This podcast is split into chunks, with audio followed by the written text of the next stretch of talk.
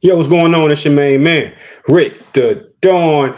Hey, what's up, y'all? So I just wanted to quickly jump in here and just give you a live, some live feedback and information from you know the ground. All right, the ground area. You know, you might watch it on TV, you might hear people talk to people on the news, but I just came inside from it, and I just want to kind of lay out what took place. So yesterday, I hear you know my my my my, my child's school I get a text message telling me that you know all outdoor activities will be canceled due to the air quality. And in my mind, I'm thinking to myself, what a major overreaction. This is not a big deal. This is not something that should cause a lot of stir and panic. So, you know, a day goes by and we get to today. And I go inside of a shop and I'm watching the news while I'm taking a bite or whatnot. And I see on the news that apparently Canada has had these wildfires that has created such a stir that the smoke has traveled south from Canada to the East Coast. And I'm like, okay, it's a little more serious than I thought. And I'm just thinking to myself, okay, okay, no, no problem. We'll we'll get through this. It's not a big deal. And uh immediately when I step outside the doors, this is about maybe an hour after seeing the news report. I step outside and I'm not sure if awareness brought this to me because I've talked to people to this to this point who said they smelled it yesterday. And I didn't smell anything yesterday when I went outside. So I'm not sure if awareness has made me smell it because today while while I was driving, I'm getting a little bit of a hit of myself, but today while driving, I've seen people walking around without masks on. I'm like, do y'all smell this? It's almost like they're not aware of it. Um, I feel like they look like me yesterday, but I didn't smell anything yesterday. But after seeing the news broadcast and being aware of it, like my whole perception changed. So I step outside and I take a whiff of the air and I'm like, yo, this is unbreathable. Okay. Now, when I say it's really bad, it's the worst I've ever in, encountered or experienced. And to know that the smoke is coming all the way from Canada just makes me confused. I'm very confused by that. Um, I knew that smoke can be hazardous and it can travel via the air. I knew all of that.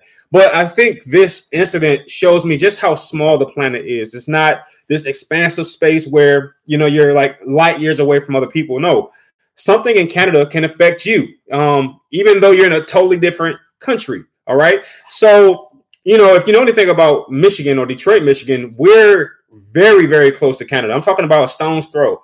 If I were to pick up and go to Canada, it would take me no more than an hour if that. All right. So, uh, Michigan, Detroit, that area is getting hit very, very hard. And, you know, there's reports that it's been traveling all over the East Coast. Okay. So, anyway, getting back to my story, I go outside and I sniff the air. I'm just like, just trying to go to my car.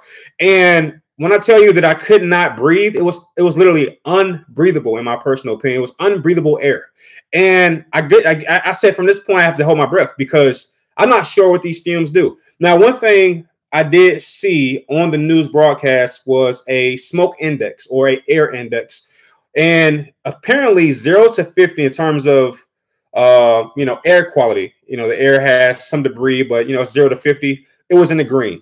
Okay, and then after that, it was like what was it? I want to say it was what what fifty one or fifty two. Uh, what was it? 125 perhaps. All right, something like that and that color was I think maroon. Okay, and then it showed where we are today.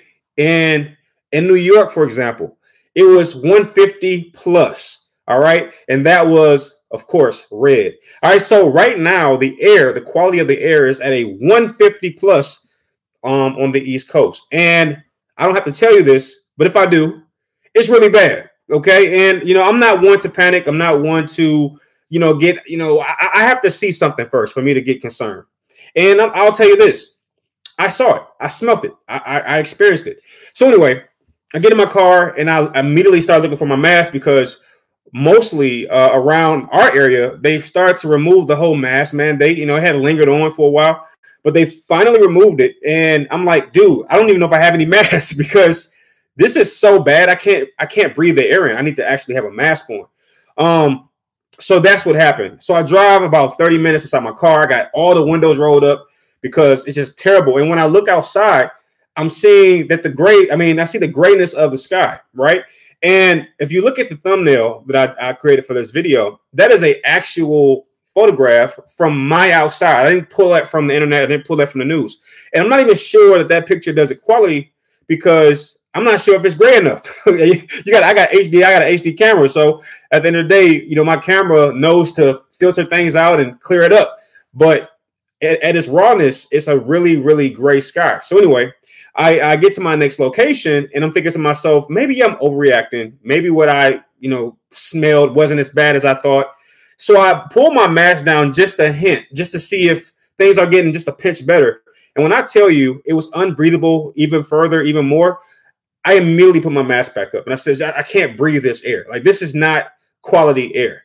And uh, you know, from that point, I said, you know what, I do want to uh, take more precaution and take this a little more seriously. Okay, of course, of course, my brain got to wondering: Is this a conspiracy theory? What's going on? Are they trying, like, is this the, like the next COVID? I'm like, is this going to last for three months? Let me tell you something. If the entire country or the entire world even had to sniff that just to go outside, man, it would be mass panic because th- that was unbreathable for me. Now, no, no, I'll, I'll, tell you this: I could have, I could have breathed it. I could breathe it I, if I had to. If I was forced to, I could breathe it. But you know, I plan to be here for a while, and I'm not sure what that kind of quality of air can do to your your system, your lungs, your, your, body. You know, I'm not sure what it does because it's just not. It doesn't smell good, right? Uh, it was the equivalent of maybe sitting too close to a a, a furnace or a fireplace and being forced to sleep sleep there. In fact, that's not the most impl- uh, unpleasant thing to, to be near. You know, a, a, a fireplace is not that bad. But what if I told you that you were locked inside of a glass cage next to the fireplace and all of those fumes have nowhere to escape and you have to breathe it in it might change your perception and you know when you're young at least i remember when i was in first grade we had these things called fire drills and not the ones where you go outside but you have somebody come by like a fireman or something something like that or you'll read a book and it talks about fire safety like if there's a fire get on the ground stop drop and roll it was like that now, if I'm not mistaken, they tell you to stop, drop, and roll because the smoke is hazardous. When you're um, in a fire, you want to get to the very, you know, because smoke rises, right? And you want to get to the bottom. You don't want to breathe that in because it can be toxic. That's what it smelled like. It's like I wanted to get down and stop, dropping roll. That's how bad it is. I'm like, yo, this is not safe, man. So uh, I also wanted to put out there if you're on the East Coast, of course, man, wear that mask, ladies, and gentlemen, wear that mask because and I know how it feels to put the mask back on after all this time. It's like, why do I have to do this again? But seriously, I mean, like I said, I was driving, I saw people without the mask on. I'm like, do y'all know what's going on? I almost wanted to roll my window down. Like, do you smell that? Because I'm like, are y'all not, you're not smelling that? It's unbreathable. And perhaps it, it, could be that they didn't expect it, so they didn't bring a mask. So I'll say this: make sure you bring a mask everywhere you go. Uh, you know, I, I hate the news because it's always bad news. However, if it weren't for the fact that I just happened to be watching it in the space I was in, then I would not have been prepared or even probably even noticed it for, for crying out loud. I don't know how I couldn't notice this. I mean, but I'm just saying, I've seen people who appear not to notice it. I saw a, a young boy walking outside. He had to be every bit of seven years old, no mask on. And I'm like, this is just not good air to be breathing in. Um, and like I said, I'm I'm very stoic. I can I can breathe something in if it doesn't smell too good. You know, I got a baby, you know, diapers sometimes. I get all that. But this was chemical based, like toxic. It didn't smell inhumable. Like it just it smelled inhalable rather. It just smelled really, really bad. So anyway, um, yeah, this is this is interesting. I'm hoping that this lasts no longer than a few days, perhaps. I hope it don't last any at all. Uh, because I saw on that same news broadcast that in some areas, you know how they do like a little time lapse where they show how effective something is. And then as the time lapse, you can see it spread, kind of like the weather storm thing. You, have seen it before. But anyway, uh, the areas that were heavily affected were red. And as the time lapsed, because they started from this morning, you can see the red areas dissipate and it showed that things are starting to clear up. So it's my hope that over time this starts to clear up. I even heard that um, Detroit firefighters had to cross uh, uh country country lines um, to help with the uh, Canada fires. So they're employing people from Detroit, Detroit firefighters to come and help.